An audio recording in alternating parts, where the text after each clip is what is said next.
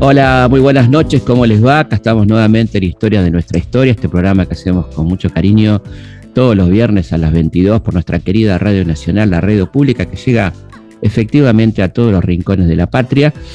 Y en este caso vamos a hablar eh, con Laura Fernández Cordero, que ella es doctora en Ciencias Sociales por la Universidad de Buenos Aires, trabaja en el CONICET y en el CEDINCI, un lugar que queremos mucho, ahí con el querido amigo Horacio Tarcus, que ha hecho y hacen una tarea maravillosa de rescate de todo lo que tiene que ver con las, ideologías de izquierda, el movimiento obrero, bueno, algo que, que se agradece permanentemente.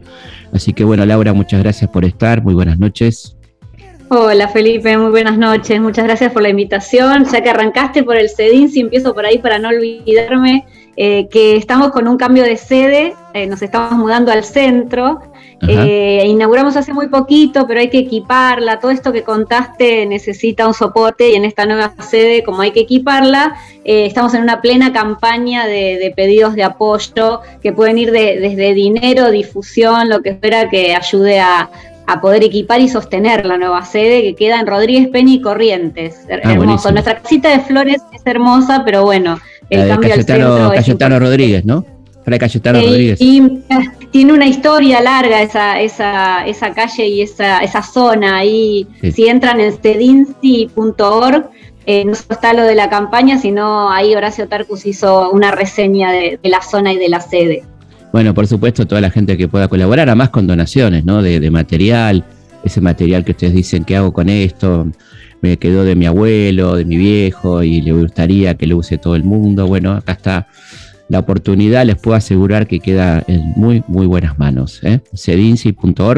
Ahí entran y, ven la manera de colaborar, no solamente con dinero, eh, sino de, múltiples formas. ¿eh?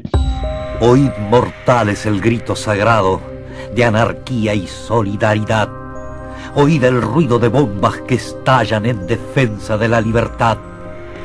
El obrero que sufre proclama la anarquía del mundo al través coronada su cien de laureles y a sus plantas rendido el burgués. El vil clero a la cara te escupe y el que manda te aplique su ley. Y el burgués tu sudor te arrebata y te matan la patria y el rey.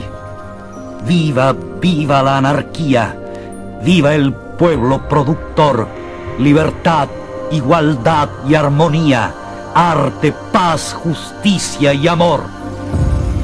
Historias de nuestra historia, con Felipe Piña, por Nacional, la radio pública.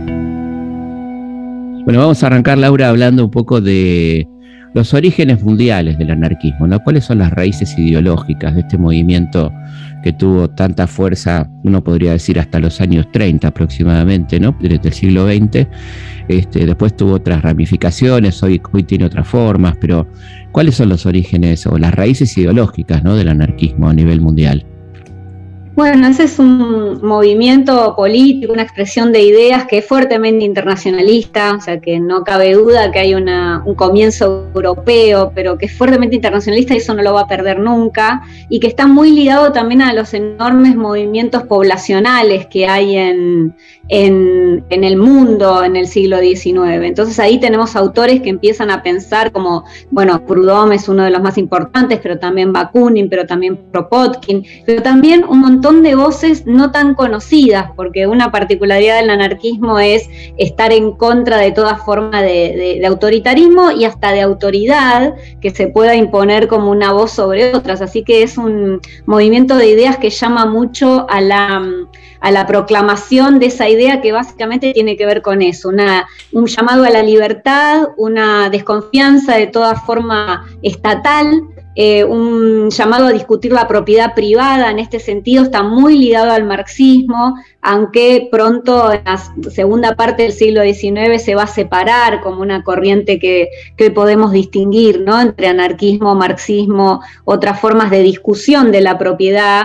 Eh, pero más eh, fuertemente ligada a la idea de una humanidad que puede ser liberada, con otra forma de pensar la cuestión de la clase, no tan atada a la idea de la clase, sino esa humanidad con mayúsculas que además al, al pedir una liberación de todos los oprimidos le permite también hacer una lectura muy temprana de otras opresiones, no solo la económica, sino, por ejemplo, las, las opresiones que tienen que ver con el cuerpo, las opresiones que tienen que ver con eh, las formas de relación, por ejemplo, formas que tienen están más vinculadas a la explotación que al cooperativismo o a la cooperación, y que le permite vislumbrar también la opresión sexual de manera muy temprana, eh, ¿no? que a veces decimos, bueno, esta novedad del siglo XX ya en las últimas décadas del siglo XIX el anarquismo está vislumbrando ahí una forma de opresión que hace que las mujeres, como ellos decían, sean doblemente esclavas, no solo del capital, sino también del hombre, ¿no? Esclava entre los esclavos.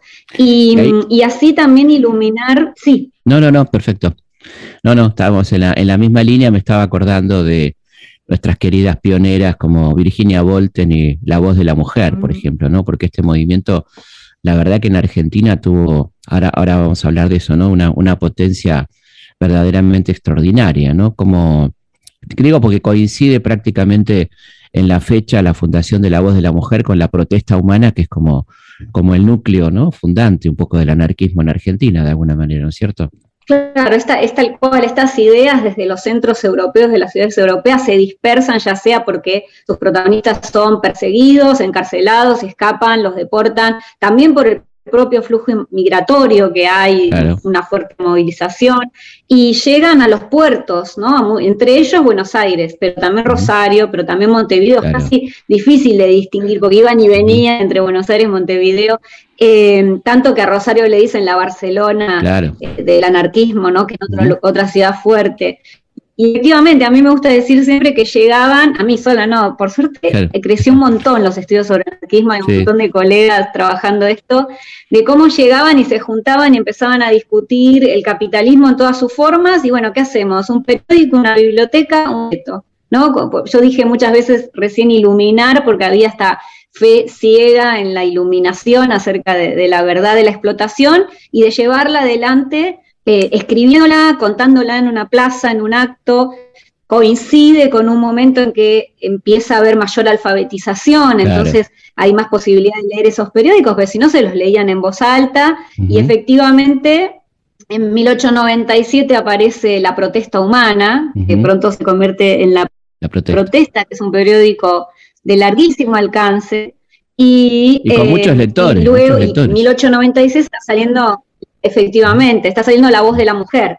Conviviendo con la vanguardia, con, el, auge de, los, de, la prensa ¿no? en las grandes ciudades, pero saliendo a decir ahí eh, la idea también con mayúscula. Sí, La Voz de la Mujer, que es un periódico extraordinario que gracias a la Universidad de Quilmes lo tenemos digitalizado, lo pueden ver en internet la gente que nos está escuchando y que es este, impresionante la actualidad, ¿no? Impresionante, doloroso también, porque ya ha transcurrido mucho tiempo y seguimos con la misma, el mismo menú de problemática, ¿no? El acoso sexual, el femicidio, que, no se llamaba así en aquel momento, pero sabemos de qué estamos hablando. Y esta mujer notable, ¿no? Esta gran militante anarquista obrera, delegada de la refinería de Rosario, que fue la querida Virginia Volter, ¿no?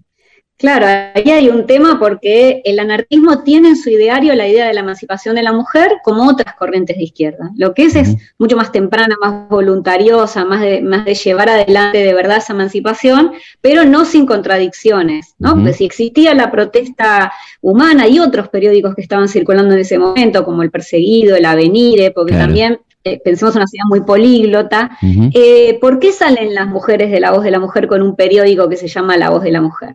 Porque ellas entienden que hay algo que no está dicho, que es muy linda la teoría de la emancipación de la mujer, pero hay que llevarla a la práctica. Y de hecho el segundo número arde porque han recibido una cantidad de críticas de los compañeros mismos, ¿no? Por eso es interesante verlas como, como las que tensionan también ese ideario que estaba muy bien declamado, pero como ellas dicen, si es tu hermana la que se libera o tu pareja practica el amor libre, múltiple, ya no, no, les, no les gustaba tanto, ¿no? O compartir la tribuna.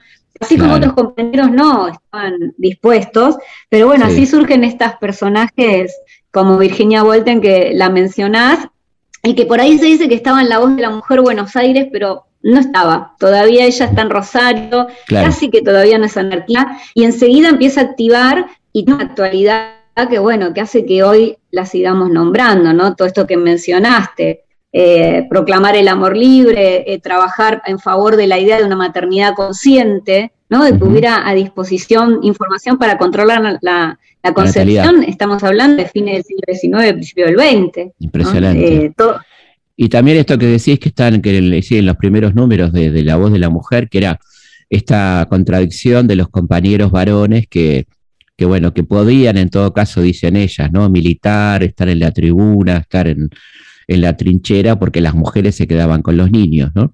Este, se hacían cargo de las tareas domésticas para que ellos pudieran hacer su, política y su revolución. Incluso con mucha ironía, ¿no? Lo plantean este, como diciendo, bueno, este, está bien, una cosa es la palabra, como decías, y otra cosa son los hechos, ¿no?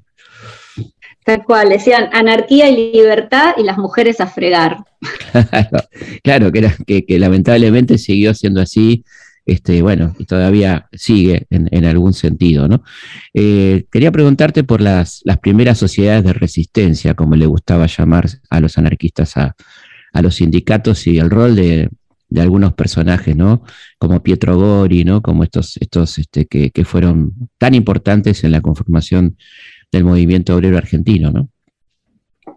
Sí, súper importante y además siempre, o por lo menos a mí me gusta rescatar esos momentos de tensión y de discusión que tienen, ¿no? Porque Pietro Goris a la vez un abogado muy reconocido que da conferencias por Buenos Aires y que un criminalista. criminalista, un personaje hermoso que además es muy gracioso como repetimos a veces cuando escribimos y, y hay mucha repetición de Pietro Gori hipnotizaba a las mujeres.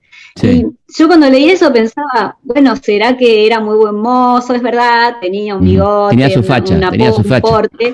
Sí, pero una vez encuentro en la protesta lo que decía Pietro Gori. Y la verdad que Pietro Gori está diciendo en 1902, en un teatro en Buenos Aires, que la mujer es dueña de su cuerpo, que su compañero no puede decir nada si ella quiere tener relaciones sexuales fuera del hogar. O sea, esto está publicado dicho por este señor. Entonces yo decía, claro, hipnotizaba a las mujeres, pero no por lo que podemos creer, sino porque efectivamente tenía un discurso que hoy es libertario, ¿no? Es interesante. para este término libertario que está en disputa. Es muy importante lo que estás planteando y lo que planteaba la gente lúcida, mujeres y varones, en torno, por ejemplo, a la libertad sexual y a la, la, infidelidad, entre comillas, porque esto tenía que ver con el Código Civil, ¿no es cierto? También de, de Vélez Arfiel, que planteaba cosas muy distintas frente a la infidelidad masculina y la infidelidad femenina, ¿no? Donde estaba admitido, por ejemplo, el hecho de sangre. Esto es que si el marido sorprendía a su mujer este, en el acto sexual, tenía derecho a hasta, un, hasta una acción de sangre, ¿no? Eh, por ejemplo, decía el código, dice el Código Civil, ¿no? Después reformado, que mm, la, infidelidad este, femenina quedaba aprobada a simple denuncia del marido y que la infidelidad masculina debía ser probada con la este, residencia de la mujer, en la, este, del amante en la casa marital. Fíjate vos la barbaridad, ¿no? Este, y, y además que por supuesto, que además por supuesto proclamaba a la mujer inferior jurídicamente, ¿no? Que fue la primera gran lucha de las feministas, la igualdad jurídica, porque sin igualdad jurídica nunca iban a poder votar, por ejemplo, ¿no?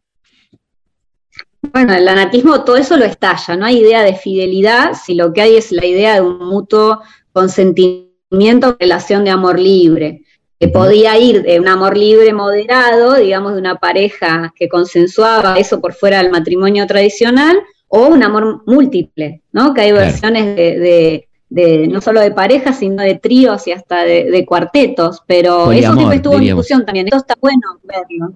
Claro, no había, no había un acuerdo absoluto acerca de cómo hacer esto complejo. Lo que sí me parece interesante recuperar es la idea de que estaba vinculado a la revolución social.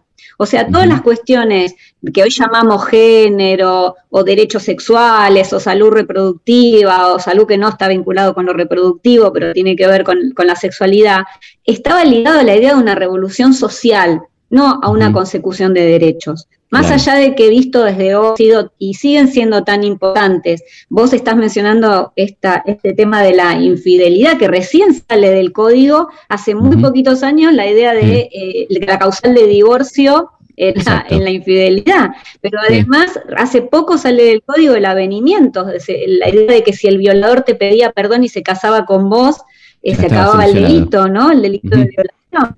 Exactamente. Estamos hablando de hace poquitísimo tiempo. y, y, este adelanto del anarquismo no es solo que es temprano, sino que es profundo y radical en la idea de que sin una revolución completa de los cuerpos, de los deseos, del, del sistema en su conjunto, eh, no, hay, no hay tal humanidad liberada. Absolutamente. Perdón, ahí está, me fui de tema porque te había preguntado por los...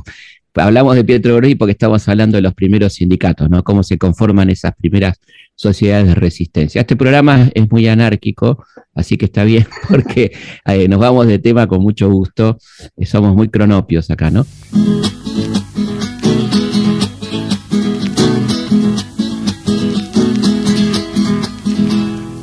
tu auditorio que escucha. Tu auditorio que escuchas al payador anarquista a un lado la vista con cierta expresión de horror.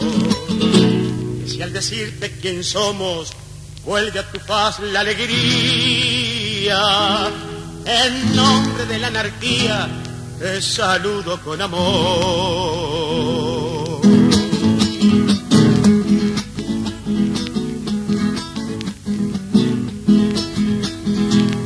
Somos los que defendemos somos los que defendemos un ideal de justicia que no encierra en sí codicia, ni egoísmo, ni ambición.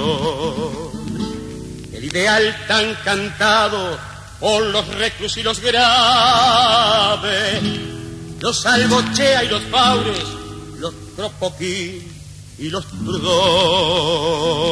eh, nos encanta irnos de tema, pero volviendo y recapitulando, hablemos un poco de estas primeras sociedades de resistencia, ¿no? Cómo eran, cómo se conformaron. Somos los que despreciamos. Somos los que despreciamos las religiones farsantes. Bueno, estamos en un momento de de, un sistema capitalista que se está desarrollando en Argentina vinculado al campo y a la, a la a la exportación del producto de ese campo o de las zonas más productivas de Argentina, de la llegada a cantidad de mano de obra. Y acá hay toda una discusión acerca del nivel de conflictividad, ¿no? si efectivamente ese Estado argentino era absolutamente represivo o si tenía un diálogo con, los sectores obreros en, incipiente movimiento obrero. Claramente están las dos cosas. El Estado argentino fue fuertemente represivo, pasemos rápido por la, ley de, residencia, la ley de defensa social, ¿no? Leyes que habilitaban a deportar. Yo a Virginia Volten la deportan, eh, a, Juana Rouco, que es otra protagonista. Juana Rouco vuela. Exactamente. Juana Rouco vuela. Y cantidad de gran, gran protagonista un componente represivo. Gran protagonista de la huelga de inquilinos, ¿no es cierto? Esa huelga extraordinaria. Exactamente. Exactamente, y animadora de los periódicos, ¿no? De, mujeres de nuestra tribuna. Absolutamente. Eh, que también está colgado en el sitio del CEIN, se llama América Lee, que recuerda a América Escarfó, otra anarquista. Eh, está colgado, el periódico es precioso, son 39 números. Pero ya abrimos otro. No, no, no, pero volvamos, a, volvamos al tema. estábamos ahí, estábamos ahí en. Eh, recapitulo. Al lado de esta vía represiva, entonces también está un diálogo con los obreros que comienzan y obreras que comienzan a organizarse. ¿no? Es el momento en que va a aparecer también el sindicalismo revolucionario, que se está organizando el socialismo, que va a encontrar una vía electoral, eh, y dentro aún del anarquismo, sectores más ligados a la organización, a la posibilidad de armar eh, sindicatos y una federación y, defender la huelga general, pero también ciertos eh, derechos laborales. pensemos en un momento donde ya discutir las ocho horas era importante, ¿no? o, el descanso, o, reglamentar el trabajo de, de la niñez. y también con otros sectores que no, ¿no? que a lo sumo eran sociedades de afinidad, efímeras, eh, voluntariosas y, muy hermoso, ¿no? ese anarquismo también individualista eh, más ligado, que, no fue el que prosperó, por lo menos si vamos a tomar en términos de exitismo, ¿no? de cierta posibilidad de, ascendencia sobre el movimiento obrero. Pero bueno, siento que te explico esto un poco. No, no, no, ese, anarquismo individualista que tenía eh, ahí como a Stirner, ¿no? Por ahí como inspirador, uno, uno de los teóricos y esos personajes, ¿no? Eh, pero volviendo al, a, la, a los sindicatos y esta, esta cuestión que vos decís, esta contradicción tan interesante, porque la huelga, la huelga general del año 2, la primera huelga general de la historia argentina, lleva a la, a la ley de residencia, ¿no? Esta, de luego de este primer intento organizativo del movimiento obrero con, con la FOA, la Federación Obrera Argentina, donde estaban unidos muy, muy temporalmente socialistas y anarquistas, ¿no? que termina fracasando. Eh, aquella primera organización del 1, digo, el 1901, ¿no? Sí, la, idea ya la tenían, porque como sabemos, el borrador es de 1898, de, Miguel Cané, que conocemos del secundario por, Juvenilia.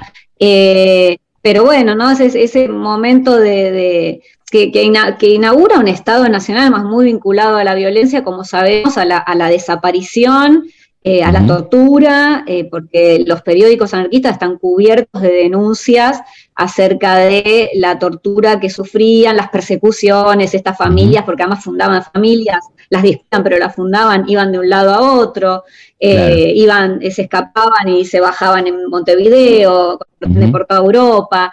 Eh, hace poquito un colega, Martín Albornoz, que lo debes conocer, que sacó hace poquito por siglo XXI un libro sobre los anarquistas. Fue, alumno, mío, alumno mío del Pele. Ay, mira, ahí me mandó una cosa preciosa, un, preciosa decimos hoy, un telegrama de Ramón Falcón avisando a las autoridades brasileñas que allí iba un personaje que se llama José Listucci, que no es otro que un compañero de Juana Rouco, que acabamos de discutir. ¿No? En esta vinculación entre política, amor, lucha, eh, persecución policial y, cierto grado de, organización para poder enfrentar. No es así que, tenemos una federación obrera fuerte en Buenos Aires en la primera década del siglo y que, que, a mí me encanta ver en los decálogos de esa, de esa federación donde dicen, bueno, luchamos por eh, en contra de la explotación, y, y, en uno de esos en contra del matrimonio civil, ¿no? En contra del matrimonio burgués. Claro, porque ellos consideraban el matrimonio como la prostitución organizada, ¿no? Decían algunos qué problema, qué temazo, porque a la vez eran como muy condescendientes y muy de, pensar que la mujer prostituta era una mujer caída, una mujer, estas metáforas, ¿no? caída, pero a la vez la callaban bastante, ¿no? Las trabajadoras sexuales, que las ha habido siempre, ya sea e, ejerciendo la prostitución o considerando esa posible salida como un trabajo sexual, eh, era difícil de ser escuchada, aún para quienes tenían con ella una mirada eh, de comprensión. Absolutamente. eso también cambió en el siglo XX. Sí, claro, también estamos hablando de un contexto este, enormemente diferente, ¿no? Eh, y eso, eso también no justifica nada, pero explica un poco por qué se lo, se lo veía así, ¿no es cierto? Digo, y me acordaba de, hablando de actos heroicos, ¿no? De, de la famosa flotilla libertaria, ¿no? que recorría permanentemente Buenos Aires y Montevideo para rescatar a los deportados, que, se tiraban al agua para no caer en, esa deportación a Europa, que significaba claramente su, muerte, porque ellos venían escapando de persecuciones y los deportaban al país de origen, o sea, cuando llegaban los estaban esperando para fusilarlos. Por eso esos barquitos que iban y venían rescatando a los que se tiraban a, las aguas del río de la Plata, ¿no? Trabajar sin descanso tu cruel destino. O mendigar triste y manso por el camino. Desesperado ya de vivir, lucho abnegado contra cantado e portado, misero y martirizado, que tu ideal quizá un día triunfará, dando a los hombres amor y libertad.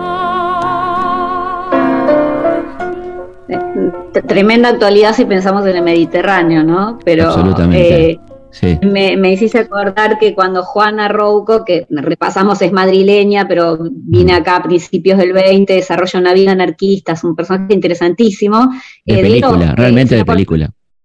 Bueno, Juan, eh, Sandra Godoy y Diana Rosenfeld han hecho ambas películas documentales sobre Juan Rocco. En Tandil se presenta el sábado 30 una, eh, esa película, se llama Las Juanas. Eh, ah, bueno. Sí, es en una el IES, vida de película. En el IES, en el IES de Tandil. ¿En el IES de Tandil? No, en compañía, en una, en una biblioteca feminista. Ah, qué bueno. Qué bueno, Eh, qué bueno. Y sí, en la compañía. Y lo que te iba a contar eh, o recordar es cómo Juana Rocco escapa y ahí como aparece cuestión del género también, no logra escapar disfrazada de viuda con una sobrina y escapa así de Montevideo. Y al, y al mismo tiempo cuando la deportan a Europa y ella quiere llegar a Francia, perdón, ella quiere llegar a Francia, no en una deportación, cuando quiere escapar a Francia, el capitán la descubre que se ve colado en el barco, pero como es una mujer y él es un caballero, la, la acompaña y la desembarca donde ella necesita, que es en Río de Janeiro. Entonces ella bueno, aprovecha esa situación, pero se manda cuatro años de, de, desmanes anarquistas en Río de Janeiro, que hay unas colegas eh, investigadoras que la están siguiendo allá, porque seguir estos personajes es tener que seguirlos y seguirlas a través de distintas ciudades, eh, uh -huh. porque se movían permanentemente, por persecución o por decisión, ¿no? claro, las dos cosas. Claro. Sí, sí.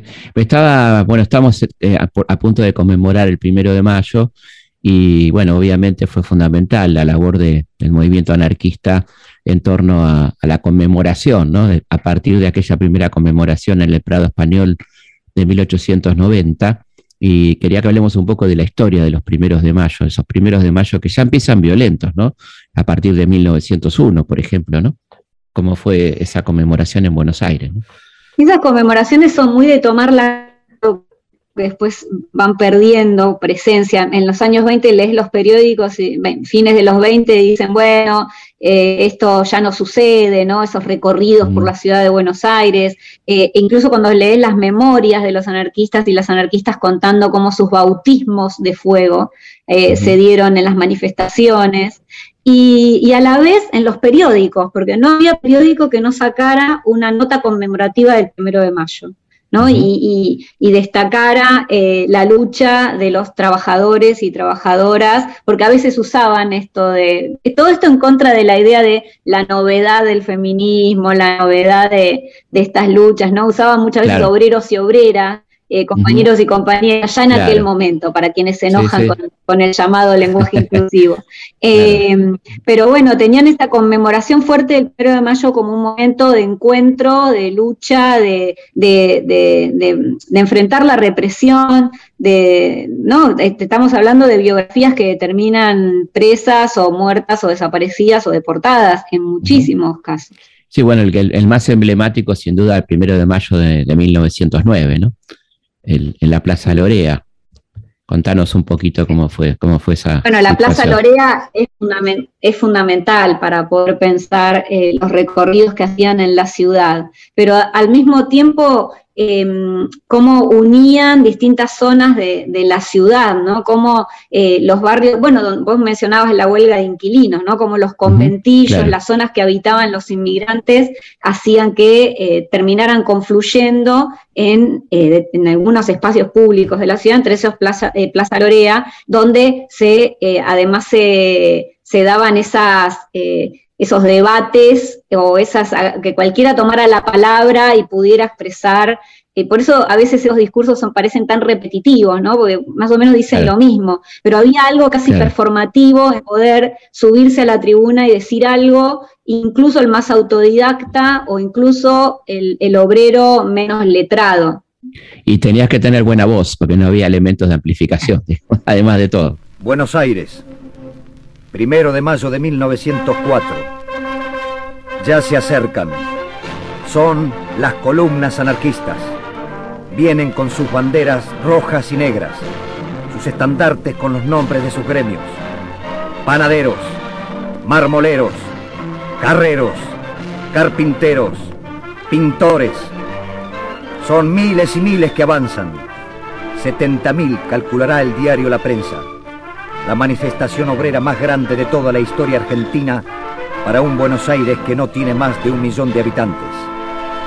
El estandarte de la Federación Obrera Argentina se extiende de vereda a vereda. Al frente, la banda integrada por compañeros italianos.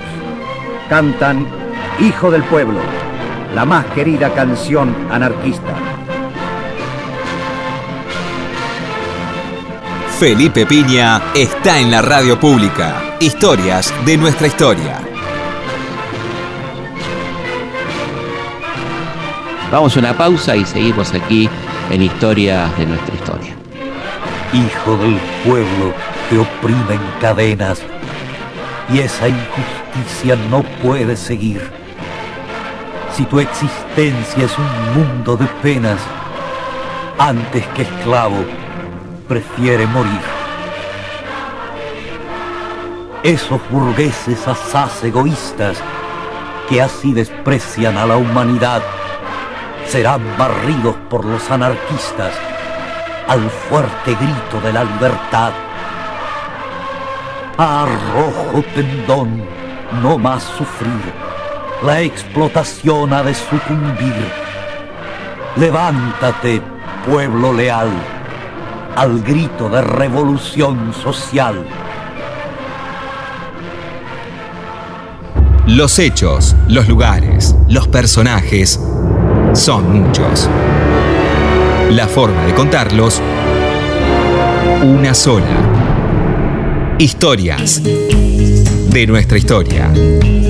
Con Felipe Piña. Por Nacional. La radio pública. Los hechos, los lugares, los personajes son muchos. La forma de contarlos, una sola. Historias de nuestra historia. Con Felipe Piña. Por Nacional. La radio pública. Seguimos en Historia de nuestra historia. Quiero contarles que el próximo sábado 7 de mayo a las 20.30 estaré en la Feria del Libro. Muchos me preguntaban, muchas me preguntaban cuándo vamos a estar. Vamos a estar el sábado 7 de mayo a las 20.30 en la Feria del Libro. Si entran a mis redes, todavía quedan algunas entradas gratuitas, lo cual no es poca cosa con lo que cuesta la entrada a la feria. Este, ahí tienen un link, eh, una forma de inscribirse para entrar gratuitamente. Hay un cupo de mil, que es la capacidad de la sala José Hernández. Eh, pero bueno, me parece que es una buena oportunidad y si no pueden o si se les pasó, eh, los espero igual el sábado 7 de mayo a las 20.30 para presentar mi libro Calles para perderse y encontrarse en la historia argentina. Y vamos a estar antes, porque después de la charla la feria cierra, cierra sus puertas este, ese día, el sábado, así que vamos a firmar antes en el stand de la editorial Planeta. Voy a estar firmando ejemplares a partir de las 7 de la tarde, insisto, el 7 de mayo, el próximo sábado. Eh, bueno, por supuesto, seguimos en contacto como siempre a través de nuestras redes, eh, nuestra página web, elhistoriador.com.ar, a través de nuestra página de Instagram, arroba felipe.pigna, y del Facebook, Felipe Pigna, página oficial. Eh. Agradecemos mucho todos los comentarios a nuestra, nuestro correo electrónico, que es consultaspigna, arroba gmail.com. Así que ahí estamos eh, conectados. Seguimos en Historias de nuestra historia.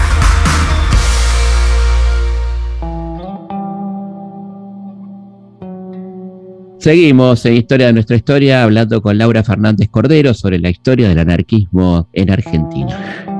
Eh, bueno, hablamos entonces de, estos primeros de mayo y hablamos del de 1909, que fue trágico, ¿no? Donde eh, el coronel Falcón, que ya había, se había hecho conocer en la represión de la huelga de inquilinos de 1907, desalojando a las familias este, a manguerazo limpio. Em, bueno, acá tiene un protagonismo muy importante en la, en la represión del primero de mayo de 1909, ¿no? Contanos un poquito de cómo fue esa, esa situación.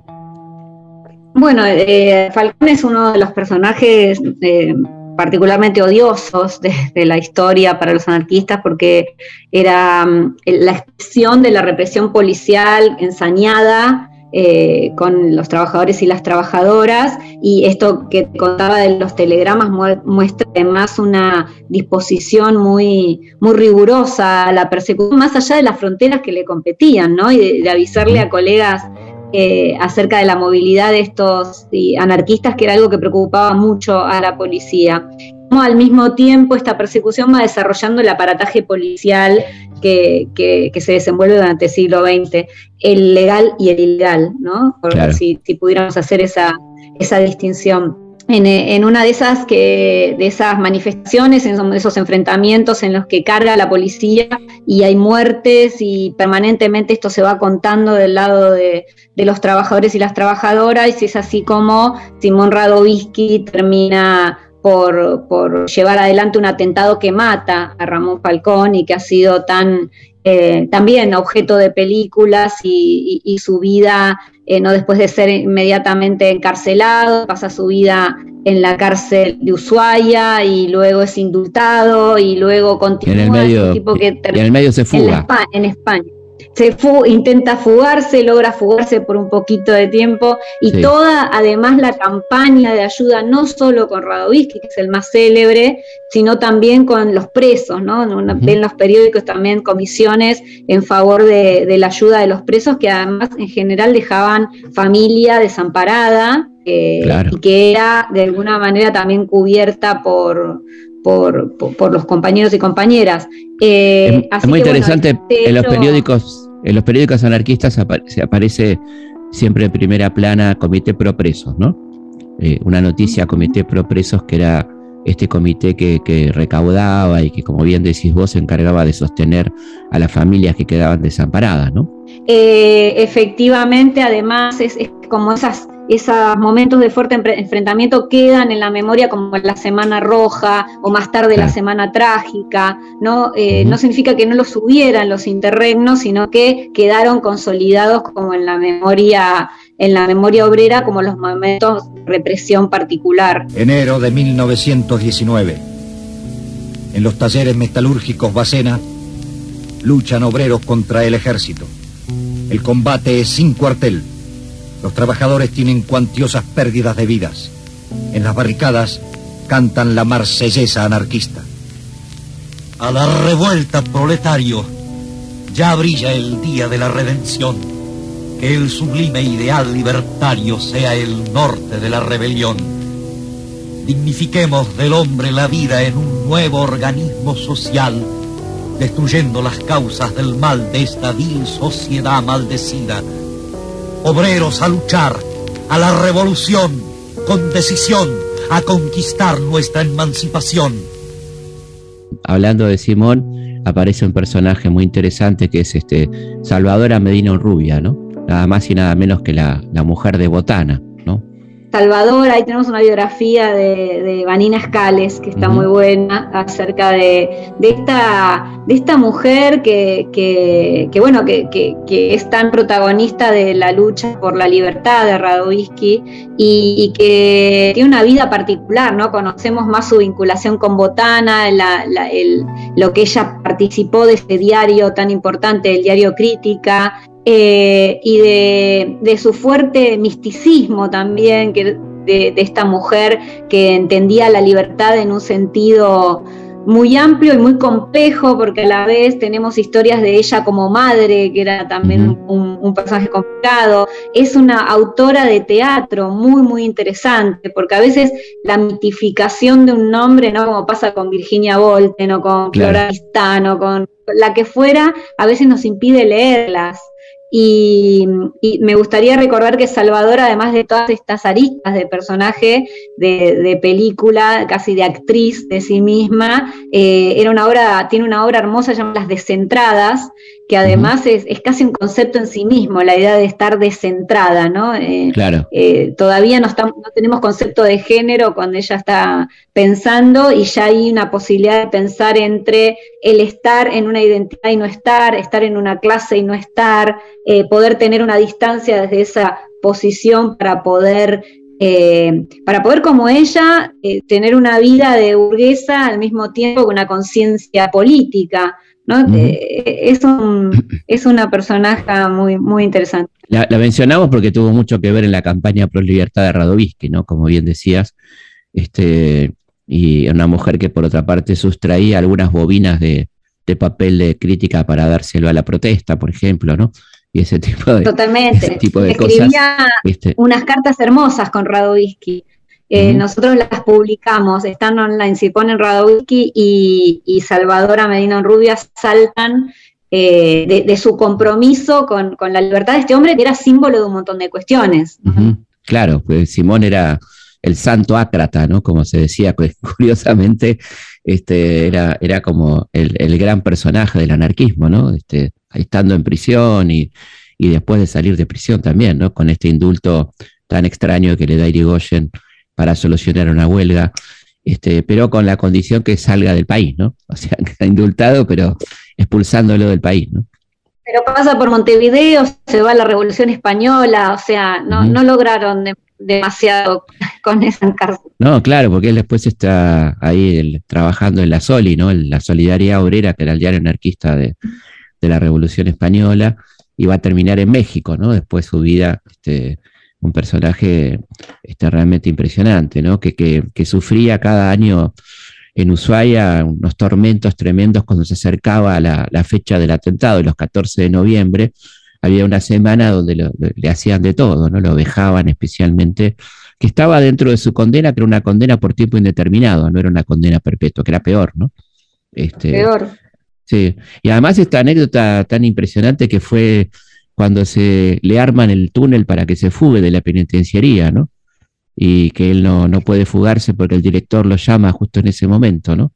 Estamos hablando del año 11. Las, cosas que armaban, digo, incluso una de las fugas tiene como una organización previa de un año y medio con compañeros que, que, se hacen pasar por guardiacárceles, o sea, un, trabajo eh, increíble y, y bueno, que, que, es increíble además la larga vida que tuvo Radovisky, pese a las condiciones de vida, porque además el atentado es muy temprano, él tiene 17 años, eh, bueno, eso también hay un tema acerca de su minoría de edad.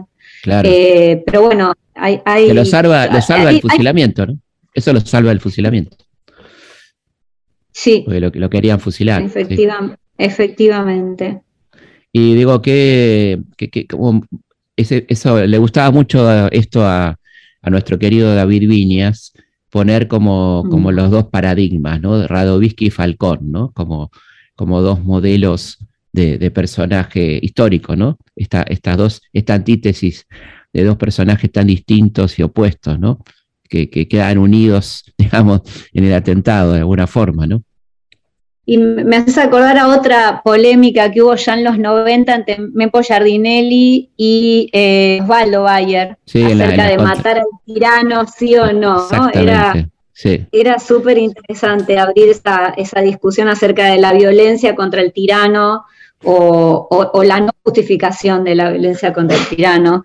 Eh, pero bueno, ya nos abrimos un montón. No, no, no, no pasa nada. No, ahora quería ir a dos cosas que, recurro a tu sapiencia, para, para primero para saber por qué el, movimiento anarquista prendió tan fuertemente en Argentina hasta por lo menos los años 20, ¿no? ¿Cuál fue el motivo de que sea el, movimiento hegemónico dentro del movimiento obrero, ¿no? ¿Cuáles son esos motivos? Si yo tuviera esa respuesta, viste que casi todas esas, hablamos a veces de consensos historiográficos, pero no, son discusiones, eh, es decir, hay como siempre muchas variables que juegan en, la, en, el protagonismo del anarquismo, diríamos en la primera década del siglo XX, ¿no? Porque eh, por un lado tiene que ver con la, con la propia particularidad de un movimiento obrero políglota, un movimiento obrero todavía muy poco organizado, con altísima movilidad, porque a veces decimos llegaron millones, pero también se fueron millones, o sea, no, era, no era solamente... Entonces ahí tenemos una, una característica. Lo, poco velado que estaba también la explotación, ¿no? sobre todo en los campos, porque también a veces pensamos solamente en clave urbana, pero había también mucha mucha participación y mucha eh, em, intentos de organización del, del campo. acá, eh, la otra vez estaba discutiendo, estaba escuchando una discusión entre Royora y Hernán Camarero acerca de, la integración o no que brindaba el Estado en ese momento, ¿no? Y, la idea de que de alguna manera el Estado, con sus representantes en cada uno de los gobiernos de, la oligarquía, intentaba eh, este vaivén entre la represión y, cierto nivel de dialoguismo que le permitía, le permitía en términos comparativos, una, un, un momento en donde la explotación era clara, pero a la vez las posibilidades de movilidad social iban creciendo.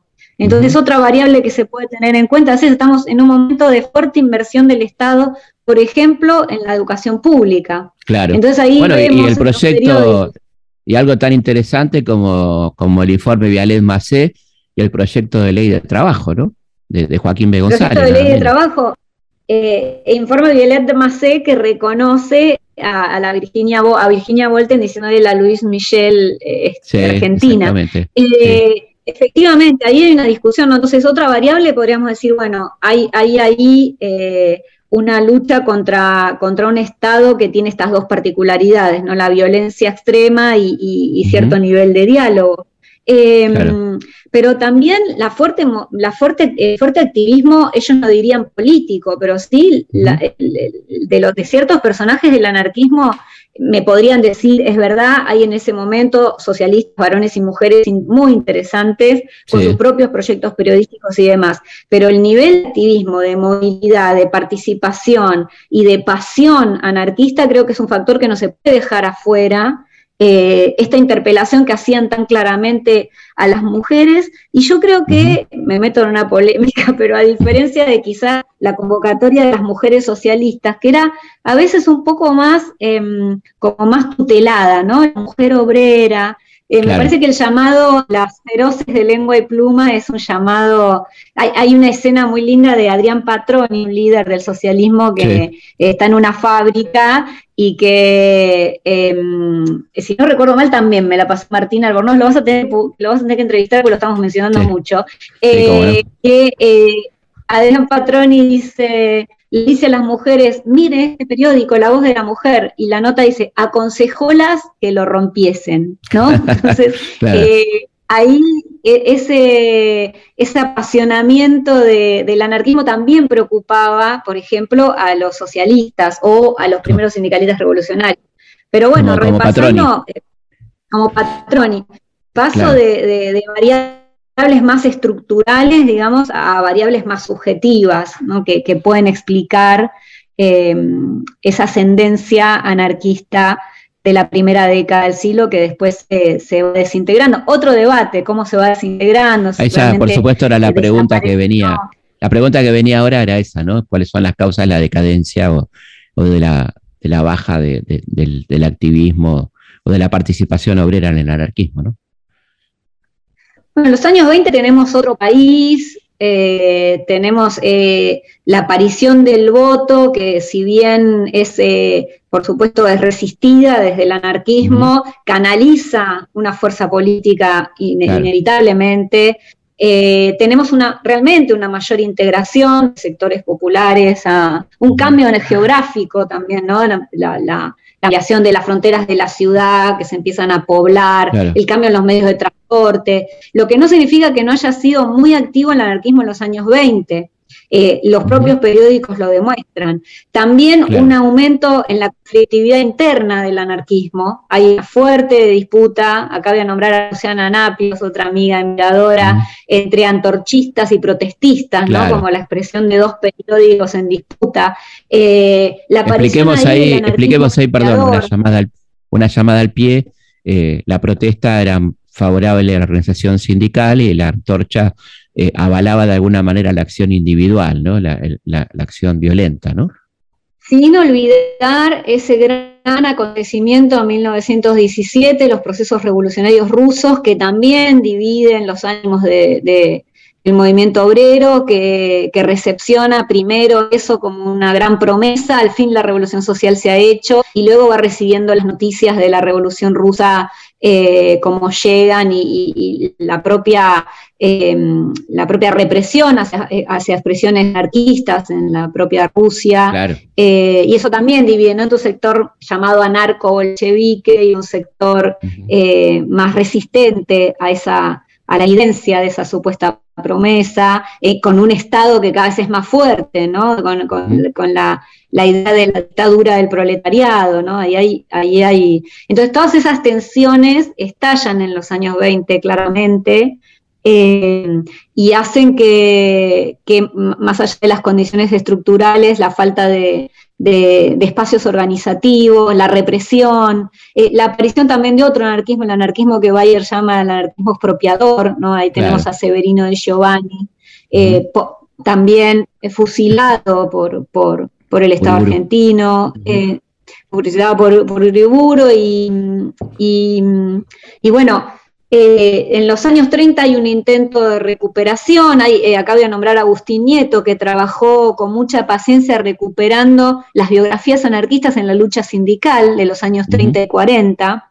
Es decir, con esta idea de que si bien podemos reconocer una, una desaparición de ese protagonismo tan claro del anarquismo en la primera década, no puede decirse que no haya habido una impronta fuerte política y cultural del anarquismo, que, bueno, en mi caso particular, que estudio más lo que ellos llamaban la cuestión sexual, es fundamental. O sea, los primeros discursos vinculados a la libertad sexual física eh, están vinculados al las izquierdas en general, pero fuertemente al anarquismo. Ahí, para pensarlo en los años 30, eh, si hubiera desaparecido el anarquismo, no existiría la investigación de nadie. Ledesma Prieto, por ejemplo, que recupera a Juan Lazarte, ¿no? y, un médico, paréntesis, la, la, impronta anarquista en la educación, a pesar de que era una educación estatal, y en la salud pública es fundamental. ¿no? a través de estas biografías, ¿no? Julio Barcos, Juan Lazarte, Juan Lazarte. Me estoy acordando de las escuelas modernas, ¿no? Que eran tan interesantes y que de alguna manera complementaban la escuela pública donde iban los chicos, los hijos de los, de los anarquistas, de los libertarios, palabra que deberíamos este, recuperar, este, que ha sido eh, usurpada. efectivamente. Ha sido eh, eh, hace poquito andaba diciendo eso en una entrevista que me habían hecho porque no, no la entreguemos, no la entreguemos porque libertario es otra cosa, estos son liberticidas, no sé, habría que ponerle otro nombre, pero esta, esta cuestión de, ah, bueno, de hecho el periódico que en los años 30 intenta a través del Congreso de refundar el anarquismo se llama Acción Libertaria. Eh, es un, periódico eh, súper interesante que, muestra ¿no? esta, esta, discusión más en clave de los años 30 que pasa al peronismo. Otro gran debate, porque el anarquismo es mayoritariamente peronista. Eh, ahí Juana Rowe con su autografía pone pasada la dictadura de Perón, ¿no? así como muy visceralmente antiperonista. Sí, sí. Bueno, estamos llegando al final de la charla. La verdad que quedan muchos temas en el tintero. Ya volveremos a, charlar. Te agradecemos muchísimo, Laura, este, este rato. Y, bueno, y acá estamos para recordar también que, vamos a, el domingo a conmemorar un nuevo aniversario el primero de mayo de los mártires de Chicago y decimos conmemoración, ¿no? Este, de, de aquella fecha del año 86 que marcó tanto la historia del movimiento obrero a nivel mundial. Así que bueno, muchísimas gracias y nos vemos en cualquier momento. Bueno, muchas gracias Felipe, seguimos conversando. Un abrazo a todos. Dale, abrazo grande, ¿eh? Chaucito, nos vemos. Un abrazo. Sí, ya a principios de siglo, las ideas anarquistas han hecho pie bien tierra adentro y las cantan payadores criollos. Bueno, estamos llegando al final de este programa, espero que les haya gustado acercándonos a la fecha del primero de mayo, nos parecía interesante ver estos orígenes del movimiento obrero argentino y nos volvemos a encontrar como siempre el próximo viernes a las 22 por aquí por Radio Nacional, la radio pública. Hasta entonces. Soy un nuevo pasador del territorio argentino y voy buscando el camino de nueva felicidad. Solamente la verdad es el arpa que yo entono y con mi canto pregono el sol de la libertad. Historias de nuestra historia. Conducción, Felipe Piña. Producción, Cecilia Musioli. Archivo, Mariano Faín. Edición, Martín Mesuti. Abajo los usureros mueran todos los rentistas, todos los capitalistas y la religión impía, que ya se aproxima el día de la paz universal y del concierto social bajo el sol de la anarquía.